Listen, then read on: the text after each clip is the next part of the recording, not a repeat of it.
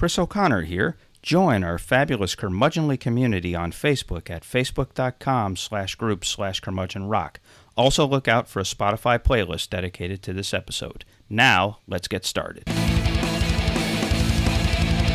This is the Curmudgeon Rock Report, and this is your podcast made by Rock Geek Iconoclastic Outsiders for Rock Geek Iconoclastic Outsiders. For those of you who lament that rock music has gone the way of jazz and slipped into niche genre status, we are here to keep that flame alive by providing insight, analysis, recommendations, and honest takes, not hot takes. And hey, there's a good chance you'll learn some rock history you never knew before. When yours truly curmudgeons met 30 years ago as freshman students at Syracuse University, we bonded over music. There was also wrestling, movies, and sports, but music was the main thing. In the fall of 1993, I was still enthralled to grunge and was falling in love with REM and their back catalog.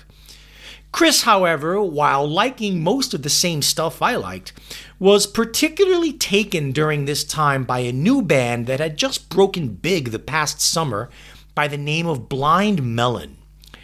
I had already heard the hit single No Rain, and it didn't really make a great impression on me. To me, it just sounded like a second rate Grateful Dead knockoff. Of course, I was several years away from developing a strong affection for the Dead's music, and I was still a year away from discovering Phish.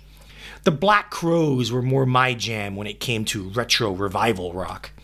Nevertheless, Chris kept chirping into my ear about how great this Blind Melon album was and how they were going to be huge. He even went out of his way to make a very high quality cassette copy of the album and gave it to me. I still remember that evening when he dropped by my dorm room to give me the tape. I was listening to the Rolling Stones 1969 classic album Let It Bleed, and in the middle of realizing that this was one of the greatest records I had ever heard in my life.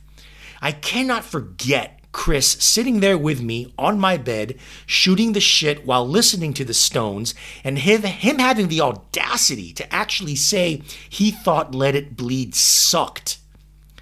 Thankfully, he has since amended his opinion of that record to the tune of a 180 degree turn. But the conversation that fall 93 evening soon turned to Blind Melon and that cassette he had so graciously given for me. He encouraged me to listen to it on headphones later on before insisting that I put the tape on so we can listen to at least a little of it together. It was at this moment that Chris uttered the words that would live on for as long as I have a memory.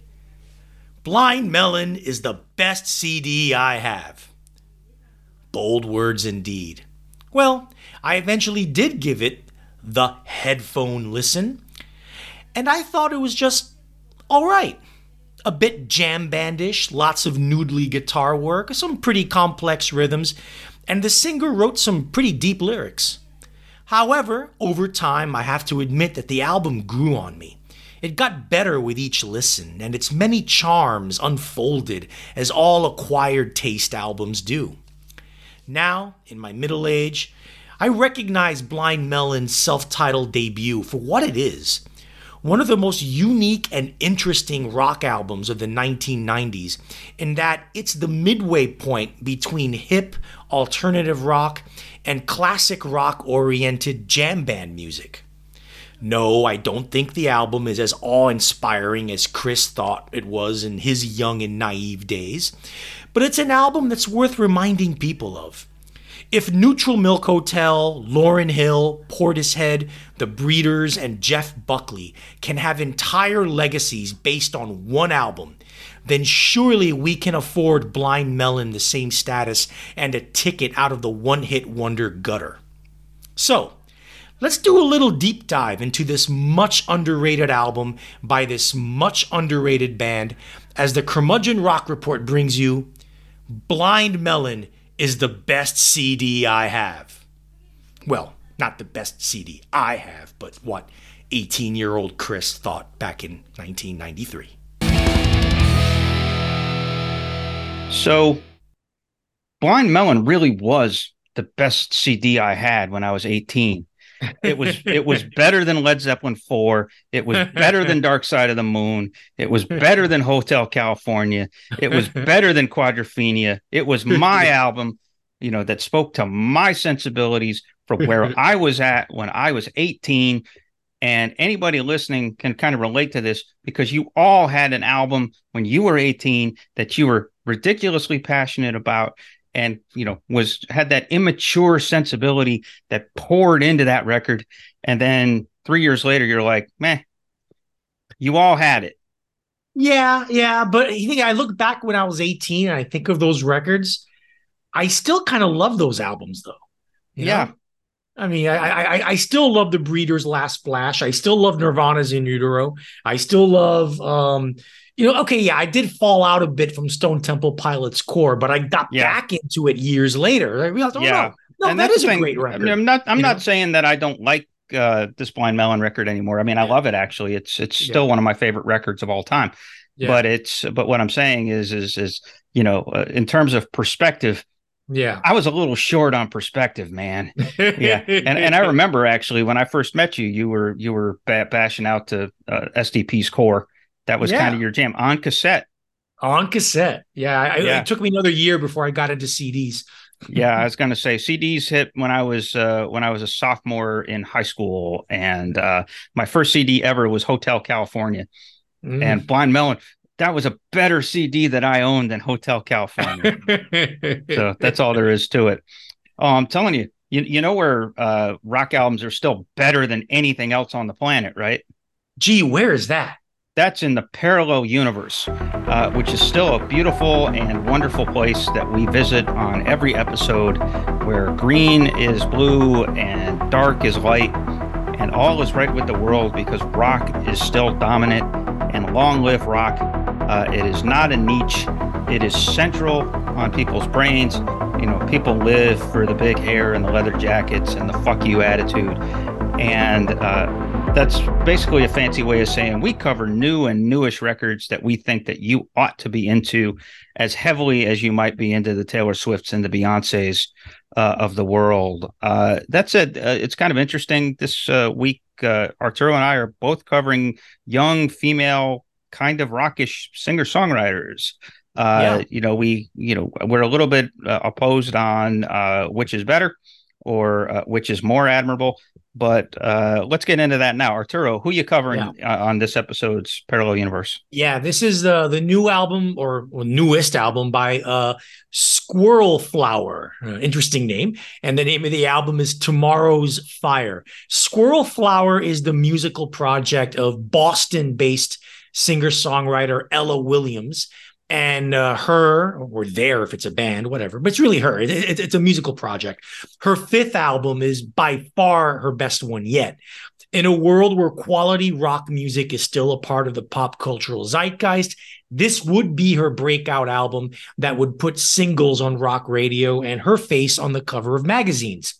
To put it bluntly this is the kind of folk tinged indie alternative rock that boygenius wish they could have made. Hmm. In fact, I'll take it a step further and say that in this universe, if Ella Williams had the corporate label backing and high quality public relations that the ladies of Boy Genius have, she would be a bigger star than any of the three of them. That's, oh, that's how that's bold. That, that's how good this album is. Alley Light is an exquisite slice of rocked up country pop that blows away 90% of what constitutes country music these days, not to mention the atrocious bro country that's slathered all over the radio in this universe, right? Um, when a plant is dying is a better slow burn, corrosive guitar, crazy horse jam than anything Neil Young has done in 20 years uh, the indie guitar power pop of In the Skate Park, all one word, is catchier, hookier, and more authentic than anything Soccer Mommy or Snail Mail ever do. And I don't mind those latter two bands. Uh, Canyon has the primal power and cut to the gut emotional lyricism that evokes the best of early PJ Harvey. Even when she slows it down to an ethereal, folky level, it's way more convincing and haunting than the juvenile, whiny mope fest that so many of her peers indulge in. Our next episode is going to reveal each of our top 10 albums of the year. Spoiler alert, this will be high on my list. Chris? No, okay. I that that surprises me. I you know, this album I do like in the skate park. I think that's a fun single and and yeah, in in a more fair and just universe that would be on the uh, on rock radio uh in heavier rotation. Uh the rest of it I would say is merely tuneful and uh it's a little it's a little too middle uh, brow uh, for me. It's just it's again it's tuneful. It's got its influences. You know, it's got that alt rock influence. It's got that folk influence. Uh, dare I say a little bit of shoegaze, just a little bit. Uh, but I I don't know. Maybe, maybe and and this could be the thing that if you juxtapose it against the album that I'm covering this week, that maybe that's a little too much of the same kind of uh, the same kind of ballpark as far as female singer songwriter rock that evokes uh, that evokes the alternative days of uh, the late 1990s in some respects. Uh, so I think that that's probably what's skewing my notion of of Squirrel Flower. I'll, I'll definitely have to check her out more. Uh, definitely compelling, uh, but I'm just I'm not as moved as you are. I see it as more of a three and a quarter star record. Yeah, you know, well, that, that's exactly how I see your record. oh, okay. Well, hey, at least we agree to disagree. Yay! Yeah. Um, you know, so it's, uh, it's speaking of which, uh, while we're on that, and while we're speaking of uh, this, I guess you could say that is it a trend? I don't know, but there is all of a sudden a rush of young female singer songwriter types that do uh, confessional type lyricism uh, and with a slight uh, rebel edge. Uh, Arturo already mentioned the ladies of boygenius. Uh, Lacey uh, Lu- Lucy Dacus is the best of these ladies, by the way, by far, by, by far, far, by far.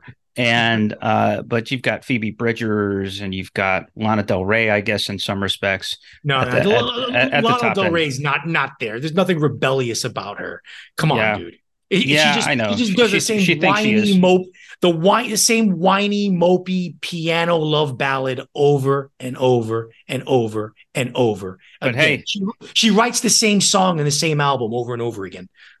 yeah, I mean, at least at least she thinks she's at least she thinks she's uh, a rebel. But anyway, uh, so so one the artist that I'm covering this week, uh, her she goes by the artist uh, artiste name Blondshell uh, not bombshell, blondshell. Get it?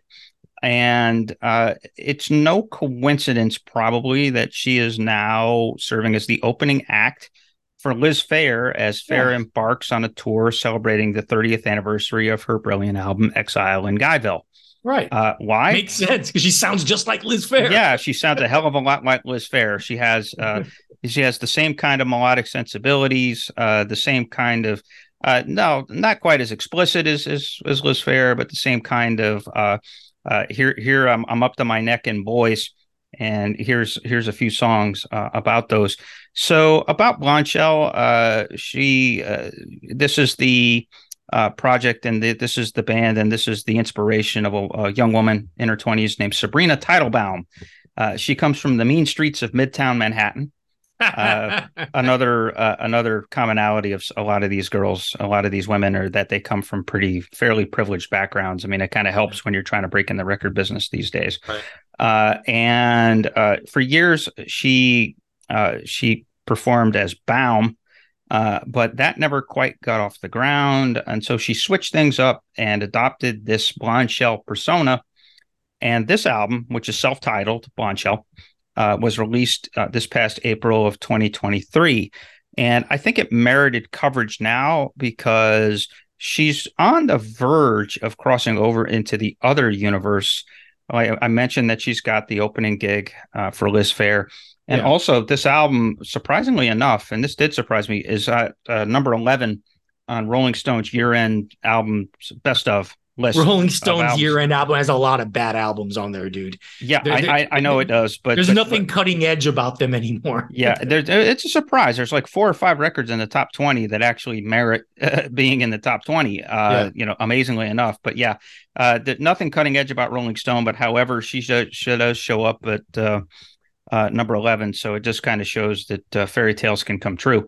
Uh, so about this record, uh, obviously there's a Liz Phair influence, so you can just imagine that it's very solid uh, alternative rock. Uh, it doesn't it, it's it's mid tempo, and it's more soft rock done hard, if you know what I mean. It's soft rock with an edge. Mm. Very seldom does she ramp up with with big guitars. it's not quite as piano-ish as a Fiona Apple might be and mm-hmm. but it's definitely not quite as balls out as like the breeders uh, right. might be. So it's kind of like middle middle middle of the pack. I think that uh, there's so basically some, she's just as middle as Squirrel Flower is. yes, she's just as middle as Squirrel Flower is. Uh, I, I do say this. I think there are some songs. Uh, you know, some of these women that are, are, you know, the Taylor Swifts, uh, at, you know, in terms of the confessional pop, she's kind of the queen. But Lucy Dacus and some of those, I think do have an influence on Blondshell's uh, songcraft and some of her lyrics. Uh, one of the highlights of this uh, album is a song called Sepsis, which is an yeah. amusing but engaging mid-tempo little rocker about. Yeah, it's one of the best. It's one of the best songs on the album. Yeah, it's about a guy she shouldn't like, and she even calls him a dick, but she also does kind of like him and keeps him around long enough to figure out that she really doesn't like him. Mm. And so it's kind of a, uh, it's, I don't know if you call it a breakup anthem or it's just kind of like shrugging your shoulders of like, what do you want to do? I, I'm, I, I dated a bad boy. Oh, well. Uh, so, uh, so good stuff. Uh, opening track, Veronica Mars is a two minute, uh, sort of rocked out ditty.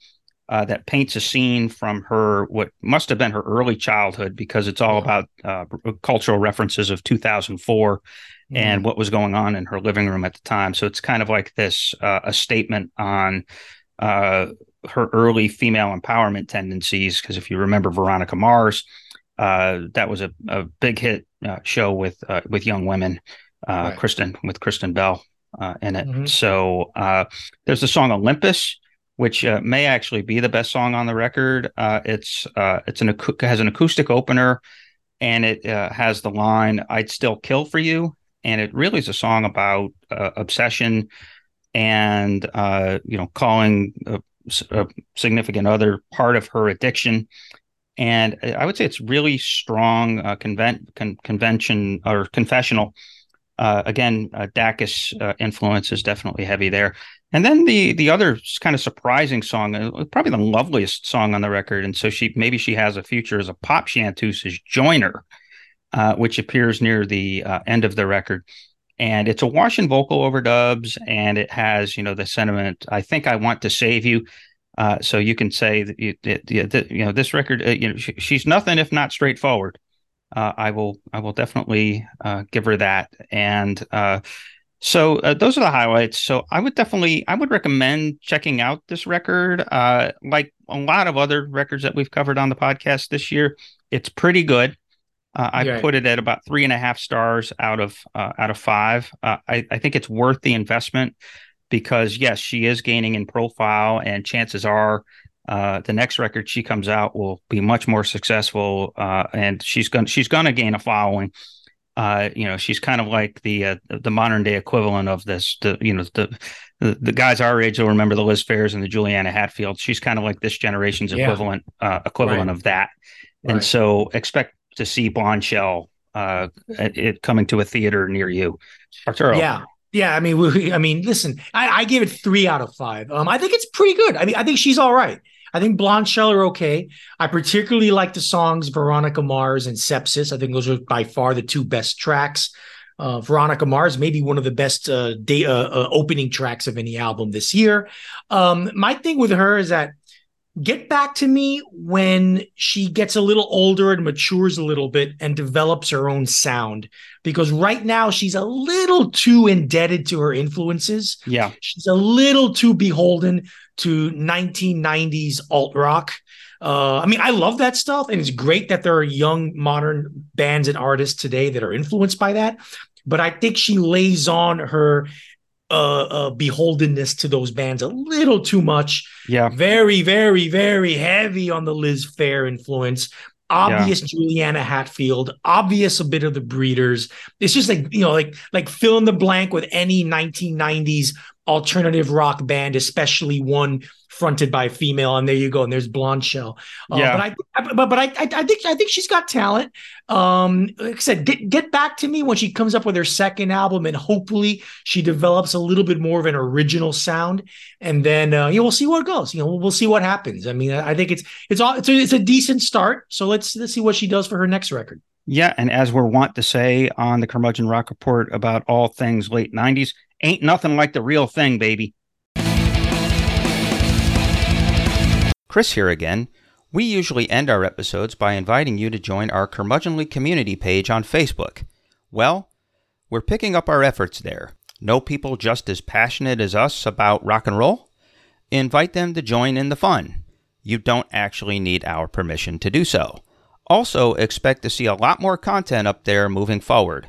Our mission is to engage you, so darn it, we'll engage you like a fire hose or maybe like a firehouse if we're going to give love to Gene Simmons. We may also be making a few offers. Want to wear a t shirt featuring our logo? You may have that opportunity soon. So be a fellow curmudgeon, help us expand our little community, and share your own musings via your own posts. We're at facebook.com slash groups slash curmudgeon rock. Blind Melon uh, let's talk about uh, this band. Uh, you know, we we kind of made light of my uh, my fondness, like overwhelming obsession uh, based fondness for this uh, band and their first album when I was 18 years old. But this, but there's merit to why we should discuss them. They were a surprisingly great band, incredibly underrated. Yeah. most of you have probably heard the song "No Rain." Which exists in perpetuity on whatever they call modern rock now and on some classic rock stations. Uh, you probably know of the Bee Girl, which is part of uh, 90s pop culture lore. Uh, but that's probably all you know, uh, which is too bad because this band uh, had a lot of, of substance and uh, originality to them.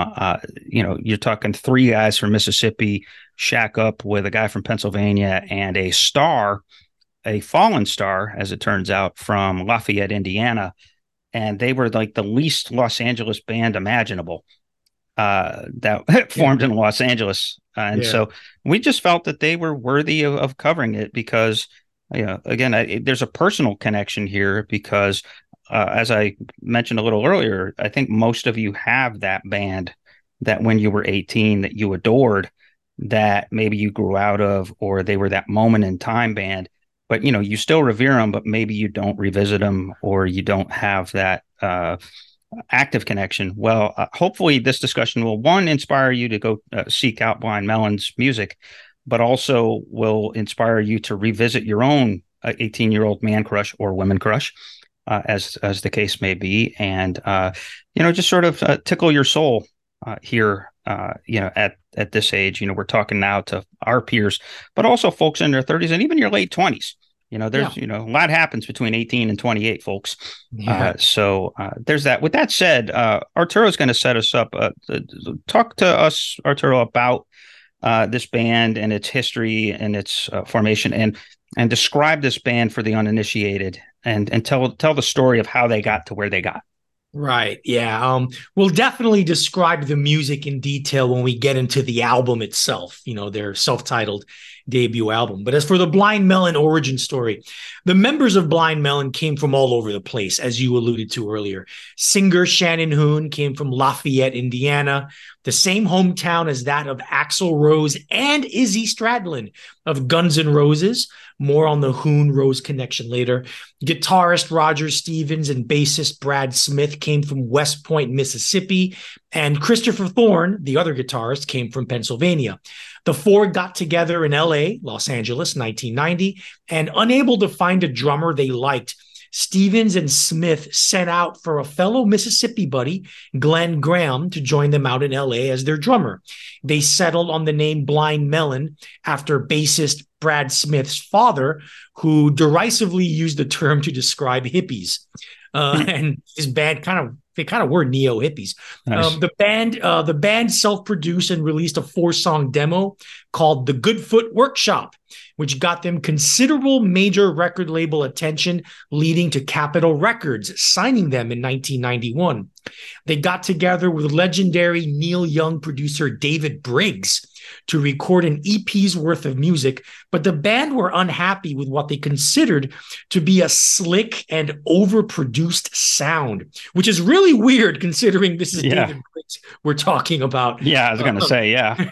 I mean, this this is the Neil Young guy, you know. Yeah. but in any case, despite the abandoned EP sessions, the band's profile managed to increase due to a certain world famous rock star that singer Shannon Hoon was buddies with. Indiana boys who connected shortly after Hoon moved to LA. The friendship of Axl Rose and Shannon Hoon opened some doors for Blind Melon. Have you ever heard the Guns N' Roses song Don't Cry from Use Your Illusion 1? Well, that's Shannon Hoon doing the backing vocals. He also did the backing vocals on several tracks on both Use Your Illusion albums. This led to Blind Melon embarking on a tour in late 1991, opening for Soundgarden. Talk about two completely. Yeah, I was going to say that must have been an interesting experience. Yeah. Um, the band decided to relocate to Durham, North Carolina to work on pre production and finally and uh, uh, finally honed the songs that would end up on their debut album. They chose to work with Rick Parashar, who produced Pearl Jam's classic debut 10 and recorded the album in Seattle's London Bridge studio, mostly live with minimal overdubs. If you listen to the record now, you can definitely detect a live in the studio, yeah. right in your living room feeling, which is one of the beautiful things about that album. Uh, the album finally came out in September 1992 and didn't sell well after Tones of Home was released as a single. However, when the song No Rain was released as a single in early 1993, it slowly and steadily but surely became a big rock radio hit. After MTV started playing the video, the legendary one with the little girl dressed as a bee. The song became a huge international hit and propelled Blind Melon and their self titled debut album to mainstream and multi platinum status. Uh, no Rain went as far as number 20 in the Billboard pop chart. The, the album went on to sell 4 million copies. So it, they became stars after this. So, Chris, before we dive into the album itself, what of the Blind Melon origin story? Yeah, I, you know, it, it. There's a couple of things about it. Uh, one, it speaks to the power of connections in the music business. I mean, obviously, yes. uh, from what I understand, Axl was a high school classmate of uh, Shannon Hoon's older sister. So uh-huh. that was that was kind of how they uh, their connection. Yeah. That, that was kind of their connection. But you know, being able to and if you think about it, Shannon Hoon, and we'll get into his voice later, but had a he had a beautiful and powerful voice, but he also had a, a really lovely falsetto. If you yeah. think about it in terms of a two part harmony with Axl, yeah, uh, it, it's kind of a perfect uh, insert into "Don't Cry." Yeah, uh, well, if you can make Axl Rose sound good, you're pretty damn talented. Yeah, I was going to say, yeah, you know, uh, but you know, the, the, the, yeah, you know, don't cry. I mean, you know, it, it, it's the one uh, uh, Guns N' Roses song that proved that they actually were, were from Los Angeles. Yeah, uh, I mean, great power ballad, but definitely an LA song. Uh, so there's that, and then also you know, people don't realize, young people especially, do not realize just how powerful MTV was back in the day. Sure. In terms of being able to make an artist, break an artist, and uh, become, you know, sort of drive cultural relevance. Uh, yeah. You know, this, uh, you know, as as as I understand it, uh, the uh, the picture, the the cover of the debut record is a um, a picture of a friend or a relative uh, of of uh, of Hoon's as a kid uh, at a uh, a high school, like a, a, a school assembly show, dressed in this bee costume, and so yeah. The director of the video took this concept and made her a character, and then put uh, her along with the band uh, singing and bopping in a bed of flowers. Yeah, you know, in a, in a in a beautiful garden, flowered garden. Uh, and so the kind of psychedelic feel of the song and the video and the visuals and obviously the icon of the bee uh, made them instantly relevant. And not only that, but that song is catchy as hell. Uh, and so, yeah, well, yeah, it's my least favorite song on the album, but anyway. Yeah, I mean, I, I, guess you could say it's mine too, uh, because well, it see that's tricky because it's so much different than the rest of the album too. Sure, you know, I mean, it's it's it's got more of a hippie vibe. It's got more of a pop uh, vibe. It's almost like they did it as with uh, being conscious of getting on the radio in mind. But hey, right. it sure as hell worked. Yeah. Uh, so uh, there's that, and then you know I, they're just uh, they were an interesting combination of neo hippie and straightforward classic rock. I mean, you know, there is some bad company uh, lurking yeah. in there. Yeah. Uh, right, right. And right. so, you know, straightforward classic rock, but neo hippie jam rock, and then their own kind of unique skittering uh, rhythm, and mm. and their their secret weapon, Roger Stevens. Yeah. Uh, notice how I said Roger Stevens in a very early episode of the Curmudgeon Rock Report. I made the mistake of referring to him as Rogers Nelson. Prince which, which in is, Blind Melon, which is Prince. Yeah. No, no, wonder, man. They really did have some good musical connections in the business. Yeah, I was going to say, holy crap. No, yeah, but uh, but no, the guy was a, a genius level uh, melodic uh, uh, lead line player, and some of his yeah. soloing was was right there. So they had they had their own quirks to make them uh, original uh, enough. So, yeah. yeah really interesting uh, origin story. And I, I, guess part of it too is that when you're from Mississippi or if you're from Lafayette, Indiana, if you're not from pl- places where people are from in the music business, yeah. you're yeah. going to have your own vocabulary and you're you're going to have your own thing. It comes from, you know, what else do you have to do with, other than like hang out in the garage and do drugs? While you play yeah. music with your friends. I know, right? And also, like, of all the bands to have connections with each other, Guns N' Roses and Blind Melon, these are two bands whose uh, respective music are so completely different from each other. Yeah. if, if, you listen to Blind Melon's music, it, it, has more in common with like you know, uh, uh, you know the southern rock of the Allman Brothers and the yes. neo hippie jam band movement of Phish than it does yeah. anything like sound resembling Guns yeah. N' Roses, you know, street punk metal shit. Yeah, it's, it's it's almost like a more countryish version of the Black Crowes. yeah, it is. Yeah, in, in, totally in some in, in, some respects, and so yeah, the the only thing they have in common was uh, you know, they had they both Axl and uh, Hoon had a very a, a tuned ear for melody. So that right. was the that was the one thing they had in common is that they could find they, they could find that melody, but in the context they, they found them and couldn't be more different uh, for right. sure. Uh, so yeah, so that's really uh, Blind Melon, and it, and it sets up our, our, discussion of this album that I loved. It's their self-titled record. It's from 1992. Uh, it didn't break until 1993, and I'll tell the uh, just sort of upfront personal story about it. Uh, I was a drama club kid. Uh, mm-hmm. Maybe not a surprise to the people that know me, but uh, you don't get a voice like this unless you're a nerd in drama club. uh, and uh, we had Hell Week for the show. We were doing the show working the Studs Terkel in, in, influenced musical. Uh, and you know, I was you know end of senior year, I was completely burned out. You know, I was burned out on school and work. I was working thirty hours a week at a grocery store, and you know, uh, you know, I was I was an angry young man. I was a burned out young man, and uh, working this hell week, which are long ass days, and I'm really tired.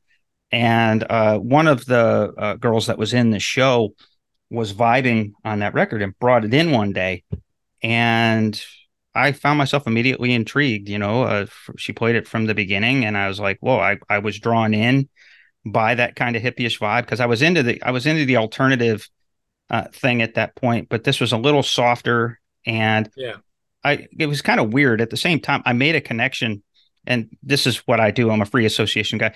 But uh, another album that was getting played a lot that week was uh, "Gish" by the Smashing Pumpkins, mm. and there there was a little bit of melodic overlap in, or you know, at least in some of the guitar stuff.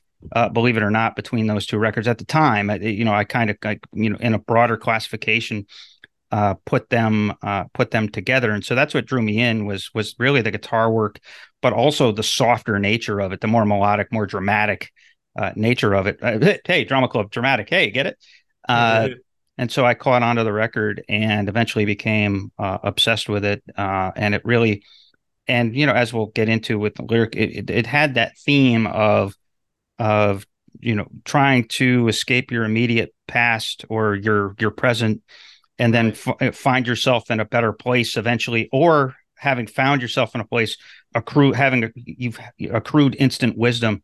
And that's something that I was craving. You know I was I was stuck in whatever you know adolescent you know uh, underdeveloped uh, uh, romantic longings or uh, anger at my parents and you know not sure what the hell was going on and so it, it was a great soundtrack when you're 17 going on 18 and all kinds of fucked up yeah yeah really i mean there are other albums that appealed to me on that level. Blind Melon's album didn't appeal to me on that level. It appealed to me more like uh, the, just the blissful hippiness of it and the musicianship. Uh, I'll go into this later when we're talking track by track, but uh, and I'll probably mention this again when we uh, get to the end of this episode. But I think what makes Blind Melon so special and unique among all 1990s rock bands is that they were one of the few, if not the only band, that bridged the gap between that Southern rock and plus neo hippie jam band sensibility with and they bridge the gap between that and basically the vulnerability and the sensitivity yes. of alternative and indie rock and grunge. Yeah, and grunge it, too. It, it, was that vulnerability. That that's the, the perfect angst, word. And the ang- there's a lot of angst. Uh, a lot of angst. Just blind melon too. Yeah, so they got the, the, and that's yeah. what Shan- that's where Shannon Hoon comes in. The the angst and the vulnerability and, and and the sensitivity in his lyrics and the depth of in his lyrics. Yeah. And putting that into the vernacular, I guess you would say, of Southern rock and neo hippie jam band music. Yeah. And, and, I'll go into this more in detail as we go into each song, but I think that's what made Blind Melon special. And that's what made what made them appeal to just, you know, people who like hippie jam band music and Southern rock. And it made them appeal to grungers and alt rock kids as well. Yeah, you you you articulated that remarkably well. It was all about mood and yeah. it was that same mood it was that it was that confessional and that sort of real you know realism obviously the dawn of nirvana we talked about death by nirvana that if you were pretentious and contrived, uh, you you you soon died a quick death, and people, uh, at least for a two or three year period, craved authenticity. And yeah. uh, Hoon and his bandmates had authenticity in spades. Yeah. And again, I think that that's why I made the Smashing Pumpkins connection. Eventually, I made a Pearl Jam connection because I was also obsessed with Pearl Jam's Ten. That was the yeah. other record that was yeah. kind of kind of you know, well, everybody our age probably had a phase with with with Pearl Jam's Ten but that was kind of the parallel record uh, to this. So so that that was really really well said. On this episode, we explored the career of the very underrated Blind Melon. For the next episode, yours truly curmudgeons are closing out the calendar year, which can only mean one thing. It's time to give our picks for the best albums of the year. There will be no parallel universe segment this time, as Chris and I plan to keep things in our universe, and each of us will provide our selections for our top 10 albums of the year. There will be some agreement, but there's bound to be some feisty disagreement as well, if you know us. So, join us next time as the Curmudgeon Rock Report close out the old year and ring in the new with the top 10 albums of 2023.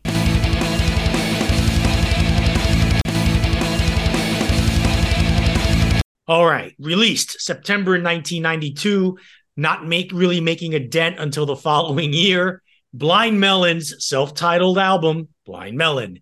Track by track, let's start. Track 1, Soak the Sin. Now, from the opening dagger riff, you already know that this band is steeped in Southern rock. But when Shannon Hoon sings about rednecks with Southern excess, you also know that this band is not out to draw fans of the Marshall Tucker band. Let's put it that True way. enough. like I said earlier, you can hear a bit of the Allman Brothers band and how loose and limber they are. But they pair it with the speedy aggressiveness of the neo jam band movement of the time, epitomized by bands like Phish. Not even the subtle rhythmic shifts alienate the listener in what is a banging opening track. Chris? Yeah, absolutely. And uh, what you noticed, a couple of things you noticed right away. Uh, one, you mentioned that looseness in the Yeah. uh, in the, in the sort of the, the rumbling of, of the rhythm section. That's kind of a I, pat- I- I like to I like to call it tight looseness. yeah, tight looseness, and which is and that, that's kind of the patented uh, blind melon rhythm. They had Yeah. that kind of ba-dump, ba-dump, ba-dump, ba-da-dump, ba-da-dump, ba-da-dump, you know, Yeah. kind of uh, uh, under uh, undercurrent. But it was more, it was a little bit more unstable than that. You know, but they they somehow kept it together.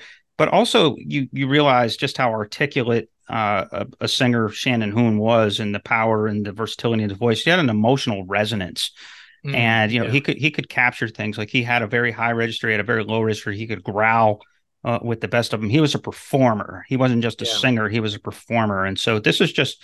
Uh, the band at its energetic best. Uh, it also establishes by the end of the song Roger Stevens as a star uh you know the way he kind of rides the groove uh, towards the end with this with this beautifully uh, uh what would you call it it's almost like a bell like quality to the tone Yeah. of his guitar and Sure. it just it it has a it, it doesn't really crackle and burn it's it's more like a slow burn but it's uh, Right. it's it's a really passionate uh sound and a really passionate uh style but it's uh but it's athletic too it's it's it's it's very agile and uh, very spookily melodic uh, uh, song, uh, especially right at the end. The outro uh, is a real growler, uh, Yeah. and you know it, it kind of builds to that. You know, the rest of the song, you know, might sort of be mid energy, and then it gets into this sort of angry coda, right. uh, which is kind of something that they do, and they they build to these great outros throughout the record. yeah. and, and oh, it's great. this- I, yeah. One one song after another. You have awesome outros. yeah, awesome, And awesome outros. brilliant outros. Yeah, All right. absolutely. Speaking of the next one, track two, Tones of Home. Blind Melon bring the funk. That's an underrated aspect of their music was the Yeah. funk. Funk was a big part of Blind Melon's sound. Blind Melon bring the funk and dose it with a generous helping of chunky white boy hippie groove. Hoon sings of his disenchantment with conventional American society that's effectively a smiling hippie counterpart to the dark, grungy vibes of the time, but is no less disaffected. Uh, if we can retrograde our, curmud- our curmudgeonly parallel universe to the early 1990s, this song would have been a huge rock radio hit that it deserved to be in real life. Chris? Yeah, and it did it did reach minor hit status. You know, once No No Rain hit, uh, they followed the and they they chased that back up with uh, with Tones of Home, and so it, it did have a little bit of uh, that fall '93 had a little bit of a revival. Uh, it's my favorite song on the record. It's probably the best song on the record too, and it's it aspires to confidence I only wish I had. Yeah. Uh, there's a there's a confidence of of knowing who you are, knowing what you've been, not necessarily liking what you you thought that you knew when, you were a kid, and now you're standing on your own uh, two feet. And so it really, it, you know, it's like it it really captured where I wanted to be when I was 18. And uh, uh, lyric at the end is just fabulous, uh, where he says, "All my friends they patronize me. They say, yo, hey boy, have you found what you're looking for?" it seems they don't really know me because it's here it's what they can't see Mm. and so almost talking about like faith in himself and Yeah. you know again not going with the the the crowd it's like there's tones of home Mhm. and there's different types of tones there's tones that you keep with you you know the hometown values Yeah. and knowing thyself and and sort of valuing your upbringing and then there's, there's the tones of home the stuff that you don't like all the caca and all the bullshit yeah. uh, and so uh, the way that he rides that, and then again, you know, there's the the the bridge and the the solo on this is just it really really funky and really skittering and just Yeah. uh, danceable. Yeah, It's- sure. It's, danceable, Roger Stevens, Yeah. uh, and Yeah. just you know, really really just you know, great great stuff. One of my favorite guitar solos of all time. It- There's a song, uh, even now. Uh, you know how like there's songs even in your youth uh, that you listen to so much that Yeah. the earworms stay with you. Like you'll just be in the shower on a random Tuesday, yeah. and like uh, a, a part of it will will will come to you. Mm. You know, and and so Yeah. uh, I I always hear that line about uh, I always thought this would be the land of milk and honey, but I come to Yeah. find out it's all hate and money. Uh, I, I I I always like once in a while that part will come to my head, and it's and it, and again it's part of it is just because of the great vocal performance Yeah. on it and the conviction with which Hoon sang. Uh, the guy really was an amazing singer. Uh, oh, he was a fantastic yeah. singer and frontman and personality. Like he he was the the, face of the band for yeah yeah he he he had charisma and spades for better or worse, which we'll talk about. All right, track bit. three. I Wonder is the name of the song. We can talk endlessly about the southern fried and funk inspired rhythms and grooves on these on this album, but the ballads are just as memorable. This song not only has more than one monstrous riff that rivaled anything Lynyrd Skynyrd's trio of guitarists came up with, but also are just as elegiac and stately. Yeah. It even has a Freebird-esque breakneck speed tempo change that comes in the middle unlike Freebird, where it comes at the end.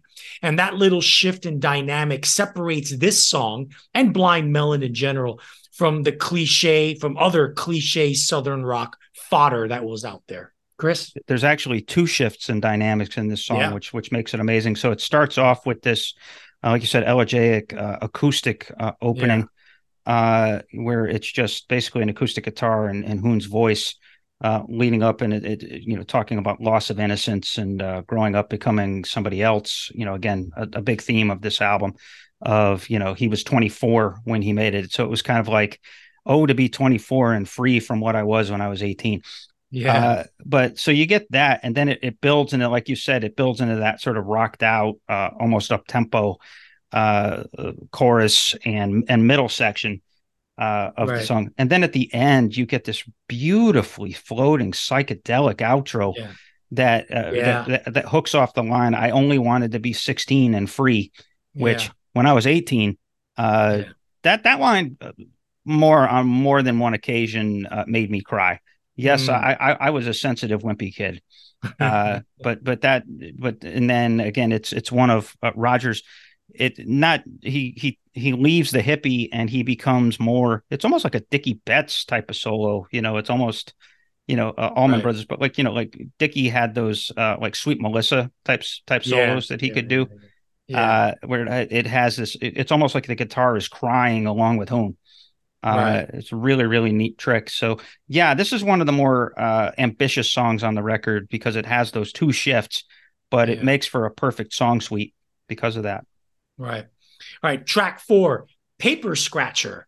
The appropriately titled Paper Scratcher has this chicken scratch riff that introduces a barn burner song with a lovely melodic chorus that would not feel out of place on a Black Crowes record at the time.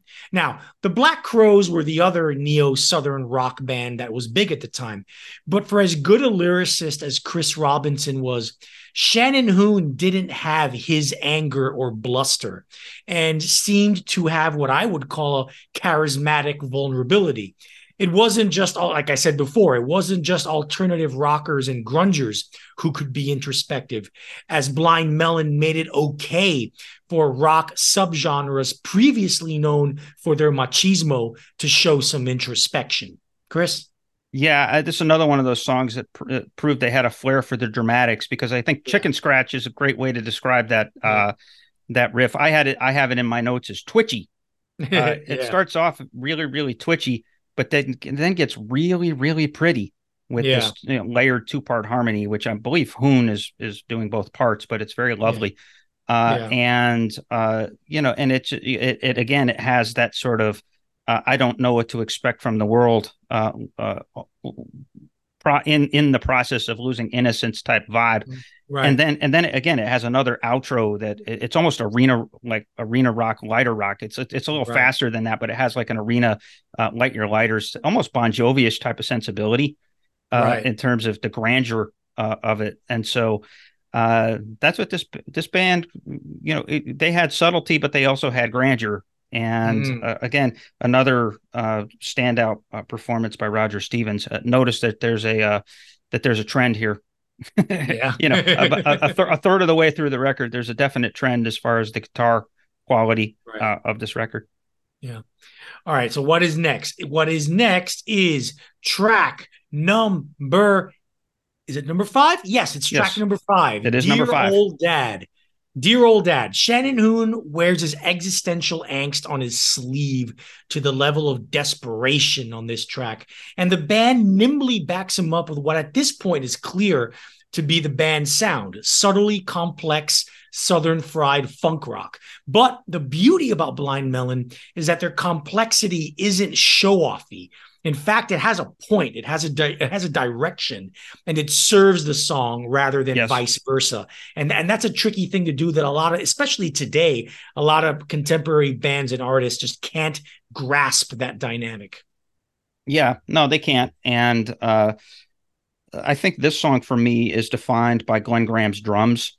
I yeah. think that there's a there's there's a laid back jazziness even to uh, to uh, his drumming on this. That it's that it, it's one of the hippier songs on the record. It's uh, yeah. uh, you know groovier and hippier and and all of that. maybe like just in a conventional sense, as far as I know. And actually, I remember this now. There was a video for this yes. song that came out before No Rain. So oh, wow. it was one of the attempts to break them that didn't quite uh, didn't quite work. I remember this now. It did, I don't know if they formally released it as a single, but they did try to get it uh, and mm-hmm. on, on, MTV.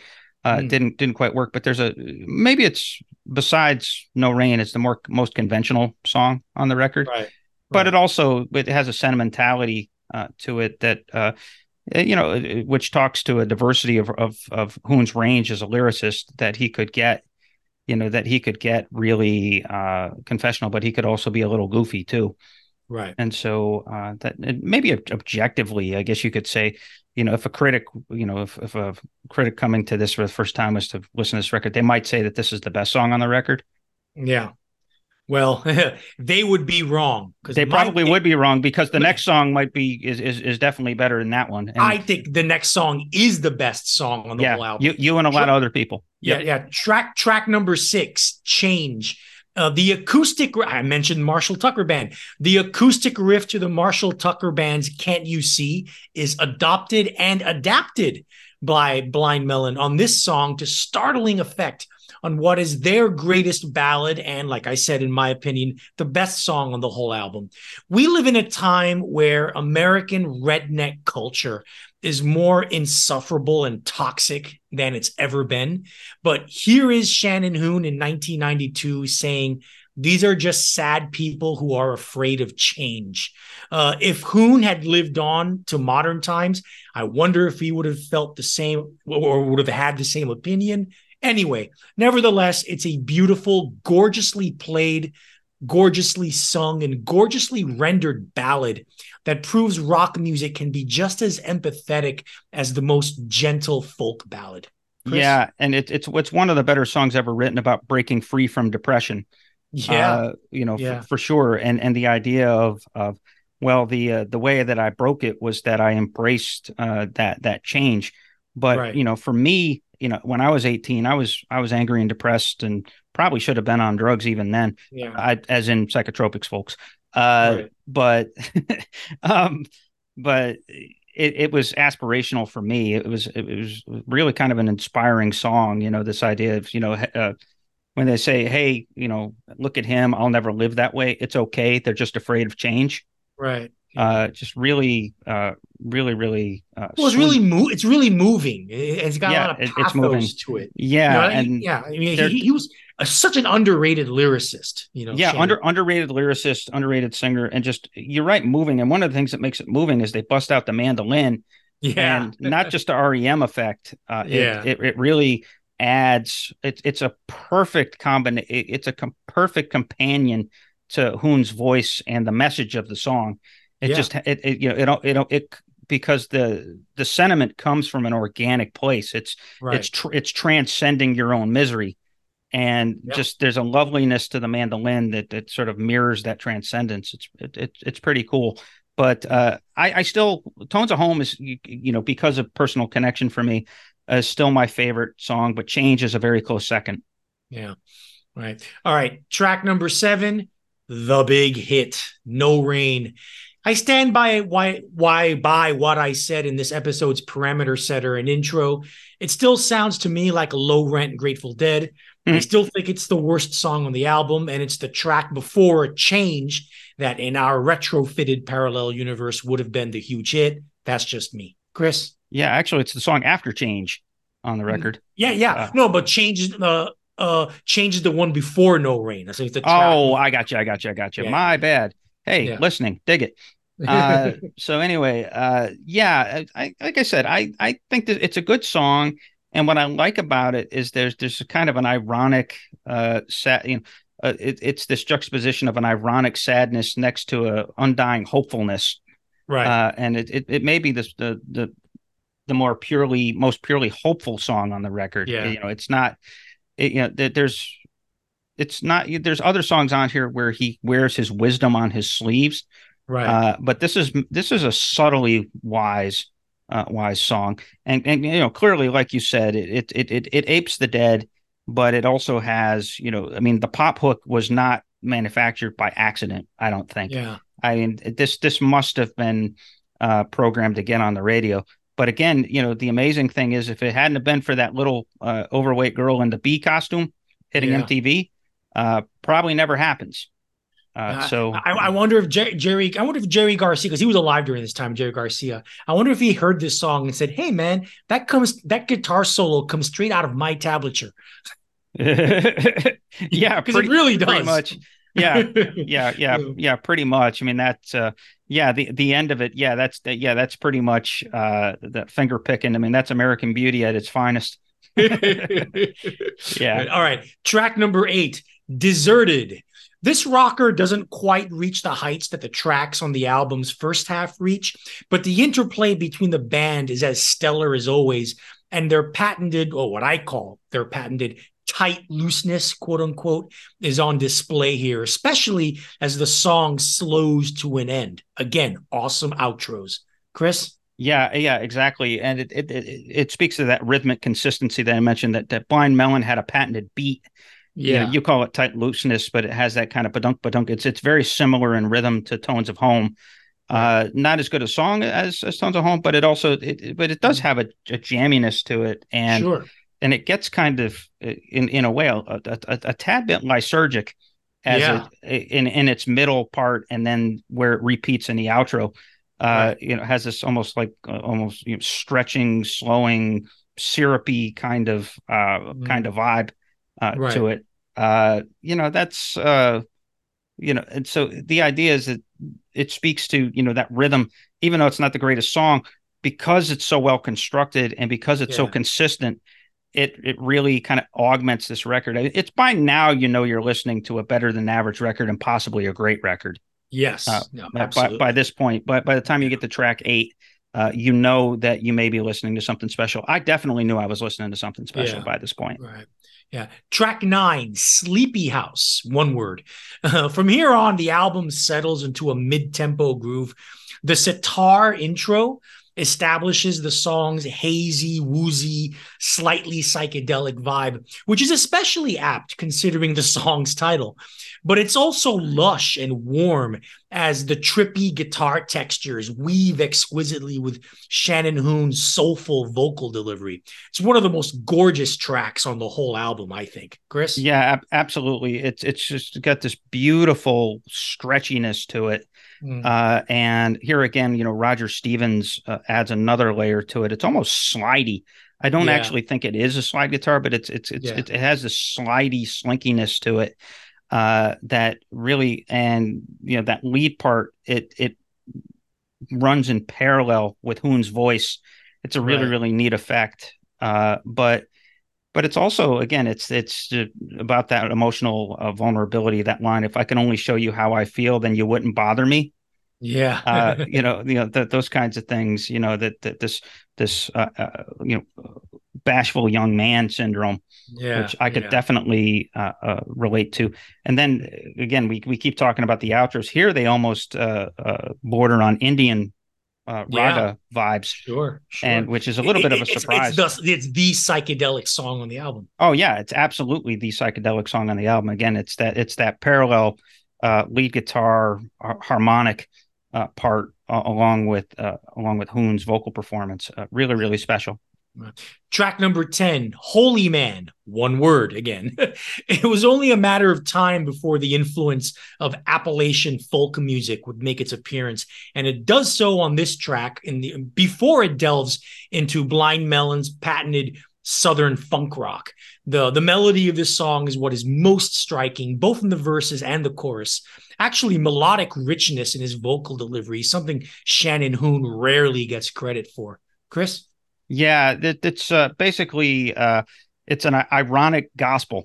Uh, yeah. is, especially that first verse, uh, you know, where it's it's the soaring uh, vocal, but essentially what he what he's doing is he he's not downright discounting religion. He's just saying that I can't get from the priest what he thinks I need, or Yeah, what I think I need. It's just not going to happen in Right. that relationship. So it's not an outright rejection of religion, but it's uh, just sort of, yeah, Mhm. a- again, once again, a wise statement of of independence. But uh, sure.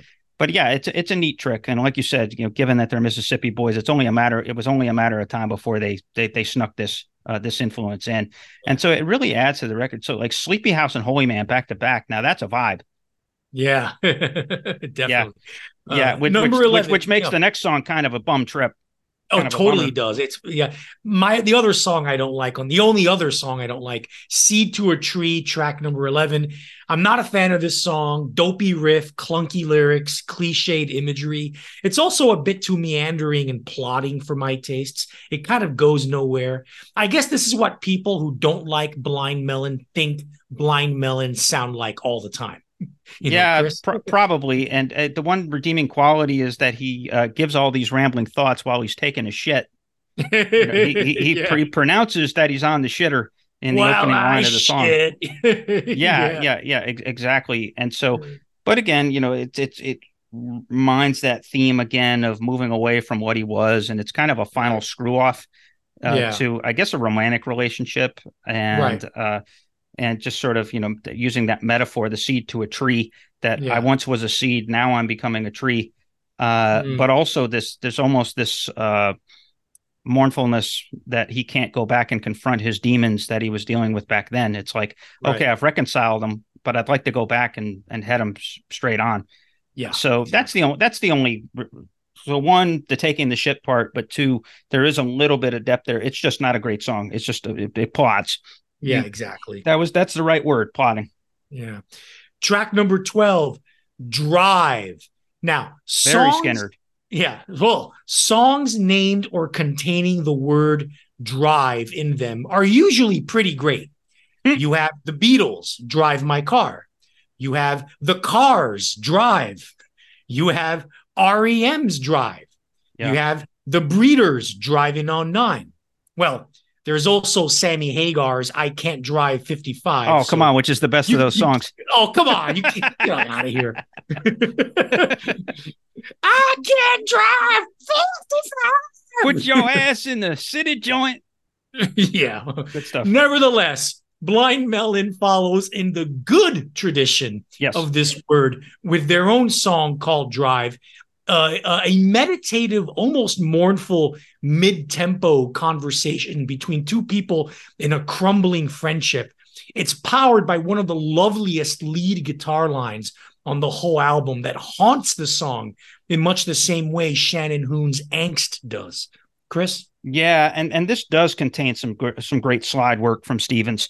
Uh, and it it- again it it has that Skynyrd, uh, Black Crowes kind of you know this is definitely the bluesiest uh, song on the record. It Right, gets there, right, you know. I mean, Holy Man has that kind of gospel blues vibe, but this is Yeah. like straightforward blues rock, and proves that they could do it very, very well. Which is funny because it has that kind of rage in the beginning part, and then it goes Yeah. hippie. Yeah. it goes Well, that- hippie in the that's what they were all about. I mean, they were yeah, they always they never went too far with the anger. Shannon Hoon always wanted to balance lyrically, at least Yeah. balance the anger with you know tenderness. Yeah, but and also another dynamic, uh, another example of how they were very, very talented and very, very smart about how they shifted dynamics. Right. Uh, that they knew how to build songs from disparate, uh, seemingly disparate parts, Right. and you know, and then the, the mood. It's like a mood salad.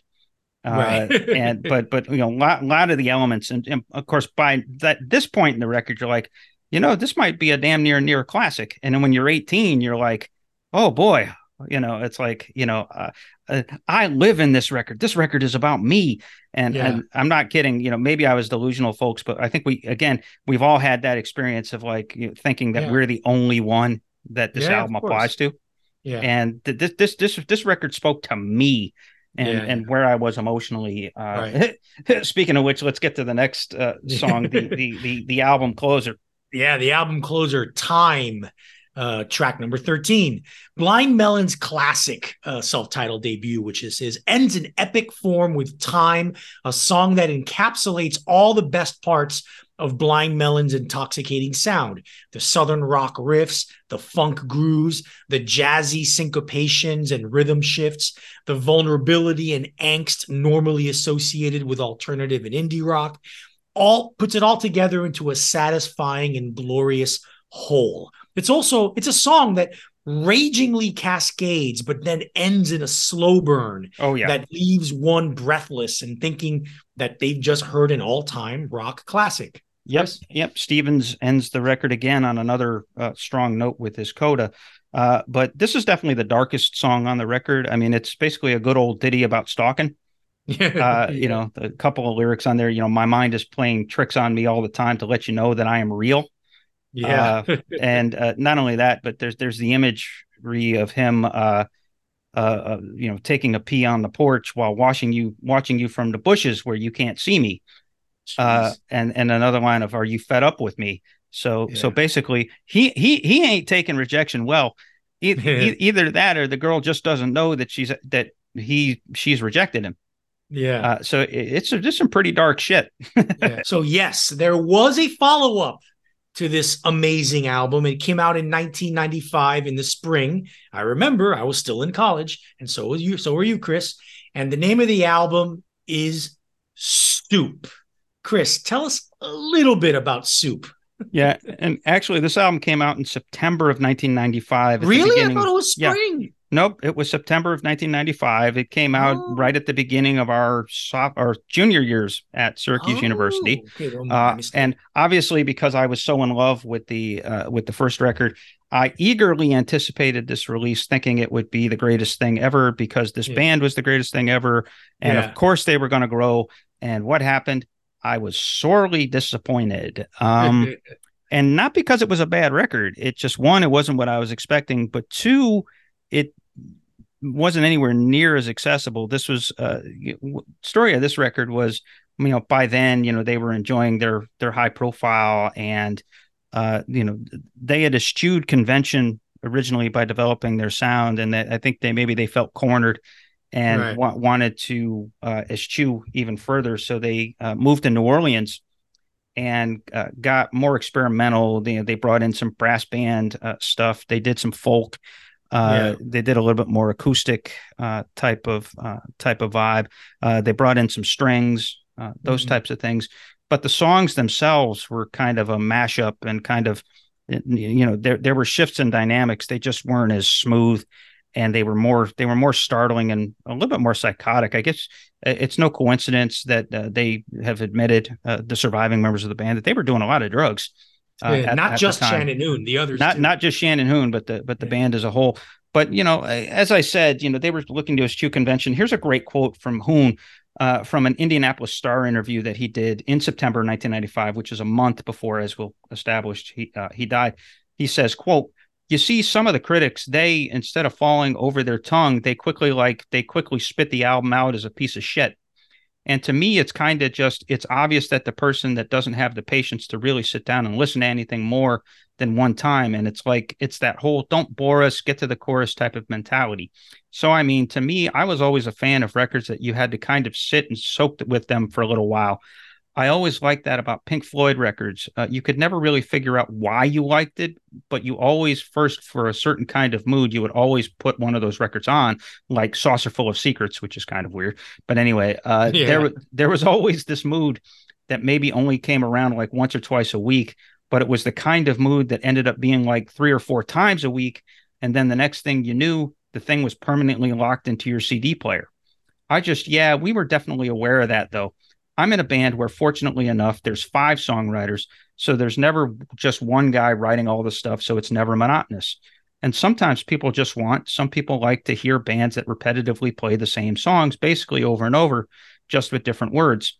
And I think that we're a little bit different than that. Uh, which is which is kind of funny because he's like uh, what he's describing is the same process that I went through with with the, the first Blind Melon record of like, whoa, yeah. you know, yeah. and then he's like, well, and we're going to get away from that accidentally. yeah. you know so uh, it's kind of ironic and it's a little bit a little bit sad that, you know they they were they wanted to take on the world but they just didn't have by then they just didn't have the appropriate focus and they were on mission but they were they were rambling ambling off off the off the path uh, by then. Uh, your yeah, I mean, I mean, to me, to me, soup like what I mean, recording in New Orleans was apt because what it sounds like to me they were going for they're trying to get their take that that their blind melon sound and have it warped by two factors. One, the weird Cajun funk of Dr. John yeah. and the weird Southern Gothic folk of the band and mash those two together and inject them into the blind melon sound and screw it up. And they did do that. They succeeded in doing that, but the songwriting just wasn't quite up to up to par because right. it couldn't bring the disparate elements together enough. However, I really do like the single Galaxy. Yeah. Because it has that light and shade and it does have the, the, progressive leanings that the whole album is going for but it encapsulates it all it encapsulates it all into one really good three or three and a half minute song. Yeah it's it's it's, it's, it's, efficient. It's efficient and it has it's got that light and shade effect that's reminiscent less of led zeppelin but oddly more of jane's addiction especially yeah. in the really melodic chorus part of it.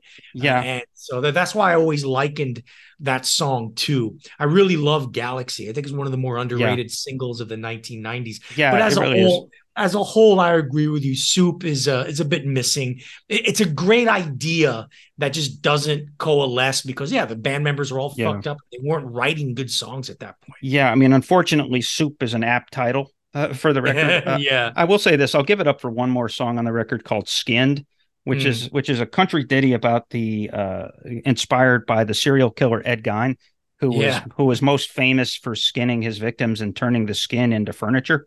Yeah. And, and, and other household items that they found. Yeah. I think they found a lamp or yep. uh, they, they found a table that was made out of skin and bone. Uh, yeah. You know, those those types of things. And so uh, so kind of a funny uh, take on that. It's it's a it's a pretty little ditty about a serial killer. So, uh, you know, at their best, they still had that kind of sense of humor and that kind of. Right. Yeah. At that point, it's not so much about wisdom so much as it is about decadent living. Uh, mm. I, I, think that that's kind of what kind of crept into the songs uh, there. But again, uh, love them for the ambition. Uh, love them for the experimentation not so much on the result, uh, which is really, really disappointing because it's, you know, I can't, I, you know, you think about like, you know, we've done an album or we've done an episode on great first records. Yeah. And, uh, you know, this was just a total bum crash coming yeah. off, coming off that debut record. Uh, right. A really, really hard crash. So in- incredibly disappointing. Yeah. Well, the disappointment gets greater in the Blind Melon story. Uh, starting in 1993, just as the band uh, hit it big, like we just alluded to, Blind Melon fell into the usual rock star trappings of drug and alcohol excess, and singer Shannon Hoon, in particular, fell victim to addiction. Various stints in drug rehab were unfortunately unsuccessful for Hoon, going against his latest uh, drug counselor's advice the band went on tour in the fall of 1995. Hoon eventually died of a cocaine induced heart attack on the band's tour bus on October 21st in New Orleans at the age of 28. Had he died just one month earlier, he would have been a member of the 27 yes. Club. Um, it took several years for the band, amidst much internal band friction, to realize that Shannon was really irreplaceable. Irreplaceable, yeah as not only the band's singer and lyricist, but as their creative figurehead. They officially broke up in 1999. However, in 2006, the band reunited with a new singer named Travis Warren, and a year later started touring again. In 2008, Blind Melon released their third official album called For My Friends, which I must admit I, I, never listened to. They toured through both the US and Europe during that year, and Warren left the band after the tour concluded. Travis Warren returned to the fold two years later as Blind Melon played sporadic shows toward the end of 2010. In 2012, they toured South America and Europe. In 2018, guitarist Christopher Thorn said on a podcast that the band was working on songs for a new album. In 2019, instead of what would have been their fourth album, Blind Melon released a standalone single called Way Down and Far Below. This was followed by four more singles that spanned from 2019 through 21, and we haven't heard from them since.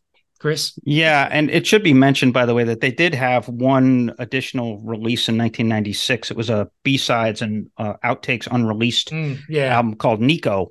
Uh, yeah. Uh, basically, they were emptying out the coffers at that right. point as, as a tribute to uh, to uh, Shannon Hoon and uh, yeah. also in honor of uh, his newborn daughter. He had right. he had just become a father uh, before he died, and he, his daughter's name was Nico. Uh, you know, it, you know, talks about his his rock and roll sensibilities for sure, yeah, yeah, uh, yeah. right there. But yeah, it you know, it is a shame that that this band, if they could have gotten their heads on straight, they still had a future because Galaxy was a modest hit, at least on alt rock charts. Yeah. And they still had a profile and they always could have had that, hey, you remember those Bee Girl guys? Uh, yeah. revival. and yeah. you know, you never know. They could have been able to score a comeback and or at least uh, going on the nostalgia touring circuit, you know, you still have the bands like uh mm. well, I was going to say St- Soundgarden, but eh, not Soundgarden anymore. But you know, like even the Weezers and the, the sort of right. the uh, the bands that haven't been big for a while, but still get guys like us to uh, buy yeah. tickets. You know, dad rock right. bands. You know, yeah, that, all all these bands have become dad rock bands, and I think Blind Melon would be a, a very successful dad rock band had they uh, had they made it through. And so mm. it's it's a damn shame. And uh, you know, don't do drugs, boys and girls. Uh, but at least well, we have the, don't don't do some drugs. Certain drugs you shouldn't do. Right. Yeah. Some drugs you shouldn't do. Uh, mm which is a damn shame because uh, Shannon Hoon was uh, he was on his way. He he could have been a true rock and roll hero. He had the goods. He yeah. he was a star. He was a bright shining star in the rock and roll uh, galaxy, and uh, his uh, sensibilities are forever captured on the album, the self-titled album Blind Melon. Uh, go out and get it if you haven't heard it, uh, or or hit the streaming services, or hell, hit YouTube. I'm sure it's all over uh, YouTube as well. Sure. check out this album. you will not be disappointed you know we're we're we're showing our age with this one, but uh, for a reason, it's a damn good record that stands the test of time. And with that, uh, as we do at the end of these episodes, uh, we uh, encourage everyone to join our uh, curmudgeonly community on Facebook. Uh, yes. You know, good times up there. Arturo just put up his list of the 1995 studio albums of what he thinks are the best studio albums, and that's actually a really good list. Yeah, long uh, almost, oh, yeah, a lot of great albums came out that year. Yeah, almost 50 uh, albums on, on there, and he and but he, but he leaves out a couple conveniently. you know, well, I, uh, mean, the, the, I mentioned the three that I left out for good yeah. reason. But if you want yeah. me to explain, go to our Facebook page, page. and ask and I'll tell you why. Yeah, absolutely. And that's at facebook.com slash groups slash curmudgeon rock. Uh, you can also drop us a line if you also have fond remembrances. And here's a challenge, folks. We really want to know what your uh, 18 and Bright Eyed album was that, that you thought only belonged to you and was the best CD you owned when you were yeah. 18. Uh, curmudgeonrock at gmail.com. Uh, Twitter, we're, we're, we're fading into that great uh, night, but we're still there uh, for good reasons. Like guys like Super 70 Sports uh, that puts out some of the funniest content on the entire web. Uh, so anyway, check us out there. We you know we still uh, contribute uh, posts once in a while. And then, yeah, look out for uh, some some Spotify reference. We'll probably put this up there uh, at some point. So, uh, with that, uh, we will talk to everyone in a couple weeks when we and uh, my, myself and our Arturo we reveal our top ten records of this year. Yeah, there'll yep. be some overlap. There'll be some differences as well. Yep. There you go, folks.